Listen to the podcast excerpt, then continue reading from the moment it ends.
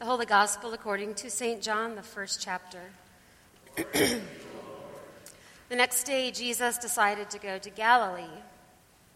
He found Philip and said to him, Follow me. Now, Philip was from Bethsaida, the city of Andrew and Peter. Philip found Nathanael and said to him, We have found him about whom Moses in the law and also the prophets wrote, Jesus, son of Joseph, from Nazareth Nathanael said to him, Can anything good come out of Nazareth? And Philip said to him, Come and see. When Jesus saw Nathanael coming toward him, he said of him, Here is truly an Israelite in whom there is no deceit. Nathanael asked him, Where did you get to know me? Jesus answered, I saw you under the fig tree before Philip called you. Nathanael replied, Rabbi, you are the Son of God, you are the King of Israel. Jesus answered, Do you believe because I told you that I saw you under the fig tree? You will see greater things than these. And he said to him, Very truly, I tell you, you will see heaven opened and the angels of God ascending and descending upon the Son of Man. This is the gospel of the Lord.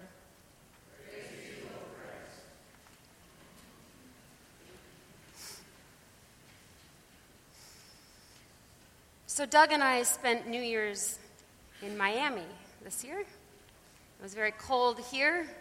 I'm sorry for you for that. But not really. It was spectacular, not because I am particularly a fan of the beach scene but because of the reason that we were there. When Doug was in culinary school, he met and befriended a classmate whose name is Victoria. Eventually, Victoria confided in Doug that she was gay. Fast forward, and years later, almost two years ago now, Doug and I met up with Victoria when we were in Miami on spring break. She asked me then, if I ever get married, will you be the one to do it? And I said yes. And sure enough, about a year later, she called me, chatting excitedly about being engaged, wanting a New Year's Eve wedding. Doug and I then began making plans to usher in 2018 in her backyard, where she and her fiance, Seda, were to be married. Now, first, you should know that Victoria and Seda are Cuban, and by that I mean Cuban, like all caps. Victoria's mother is named Margarita, and her father is named Fabio and is perhaps the most fantastic dancer I've ever met, but I will come back to that later. Seda's mother, also named Seda, is Cuban. Her father's name is Jerry from Connecticut. Truth be told, I know it's a funny mix. Truth be told, it was the most fun, the most exuberant wedding I've ever attended. While that is true, it is the journey that this couple and their families have made that is truly remarkable. Both brides come from devout, Catholic families. In fact, Victoria's mom goes to Mass every single day. So, this couple's engagement announcement was initially met with opposition on both sides. They were, in fact, even estranged from their families for some time. There was intense pain on both sides. There were conversations pleading for the families to accept and support their engagement. There was genuine struggle to understand as parent said to child, I just don't understand it. This isn't who you are. And the child responding, How do you know who I am? This is who I am. Do you love me less because I'm not what you expected? Eventually, their families not only accepted their daughter's engagement, but they grew to be very supportive and finally very excited. When I read the declaration of intent at the beginning of the wedding ceremony, asking the assembly if they will love and support Victoria and Seda in their life together, you have never heard a louder and more resounding, we will. Scripture was read, prayers were prayed, vows were exchanged. I'm not exaggerating when I say that within 30 seconds of their kiss, the dance floor exploded with Cubans dancing. Which leads me to say my only regret from this wedding was not dancing more with Victoria's father, Fabio, who was kind and patient in teaching this German clergy person to dance. After several futile attempts at refusing to dance with Fabio, I gave in, and afterwards he said to me, You see, tonight you stepped out of your comfort zone, and you see, you have survived, and you are better for it. And he was right, and he would know. I share this story with you because it raises some very interesting questions about expectations and identity in regards to both our scripture readings for today and also the upcoming vote here at Gloria Dei in a few weeks regarding its status as a reconciling in Christ congregation. In our gospel reading for this morning, the question that Nathanael asks Jesus is a very heavy one, and it often does not get its due attention. We often prematurely skip to the part about Jesus, but if we skip over Nathanael's question too quickly, we miss some very, very important stuff. So, first, Jesus sees Nathanael and he declares, Ah, here is an honest man. And then comes Nathanael's question How do you know me? It's a very heavy question. How do you know me? If you really know me, you will find things you do not like. How well can another person really know another person? Indeed, we spend much of our life, I feel, trying to cover up who we really are, lest others discover we are not nearly as honest, kind, forgiving, intelligent, or whatever that they think we should be. I just celebrated my birthday this week. In my 46 years of life on earth, I have discovered that nobody has their act together. Some people just do a better job of hiding the fact that they don't have their act together. So back to Nathanael. Is his question an acclamation? In other words, is he impressed that somebody has finally recognized his honesty, his integrity? Or is he a bit cynical here? Challenging Jesus that if Jesus really knew Nathanael as well as he claims to know him, he perhaps wouldn't think so highly of him. In other words, is Nathanael saying to Jesus, You think you know me? You don't know anything about me. Because if you did, you wouldn't love me. It all comes down to expectations. What does Jesus expect Nathanael to be? Does he really expect Nathanael to be without fraud, without deceit, completely honest and pure? Does such a person exist? And what does Nathanael expect of Jesus? Does he really think that Jesus could ever love him? That somehow Jesus is incapable of loving a sinner like him? Is Jesus expecting too much? Is Nathanael expecting too little? Expectations. I remember one time when I was in seminary taking a trip to the new Melleray Abbey in Peosta, to attend the nighttime Compline service, which always happens at dark, as the bell tolled and the monks silently took their places in the dark choir.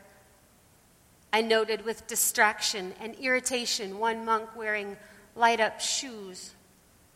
Right there, in the middle of this silent, dark church, right there, as we were preparing our hearts for worship, right there, in a strict monastic order, light up shoes.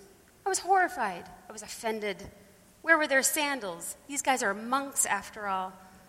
I was so bothered by this that I went back to the Abbey the next day and went straight to the gift shop to talk to Brother Felix, the only monk who was allowed to speak.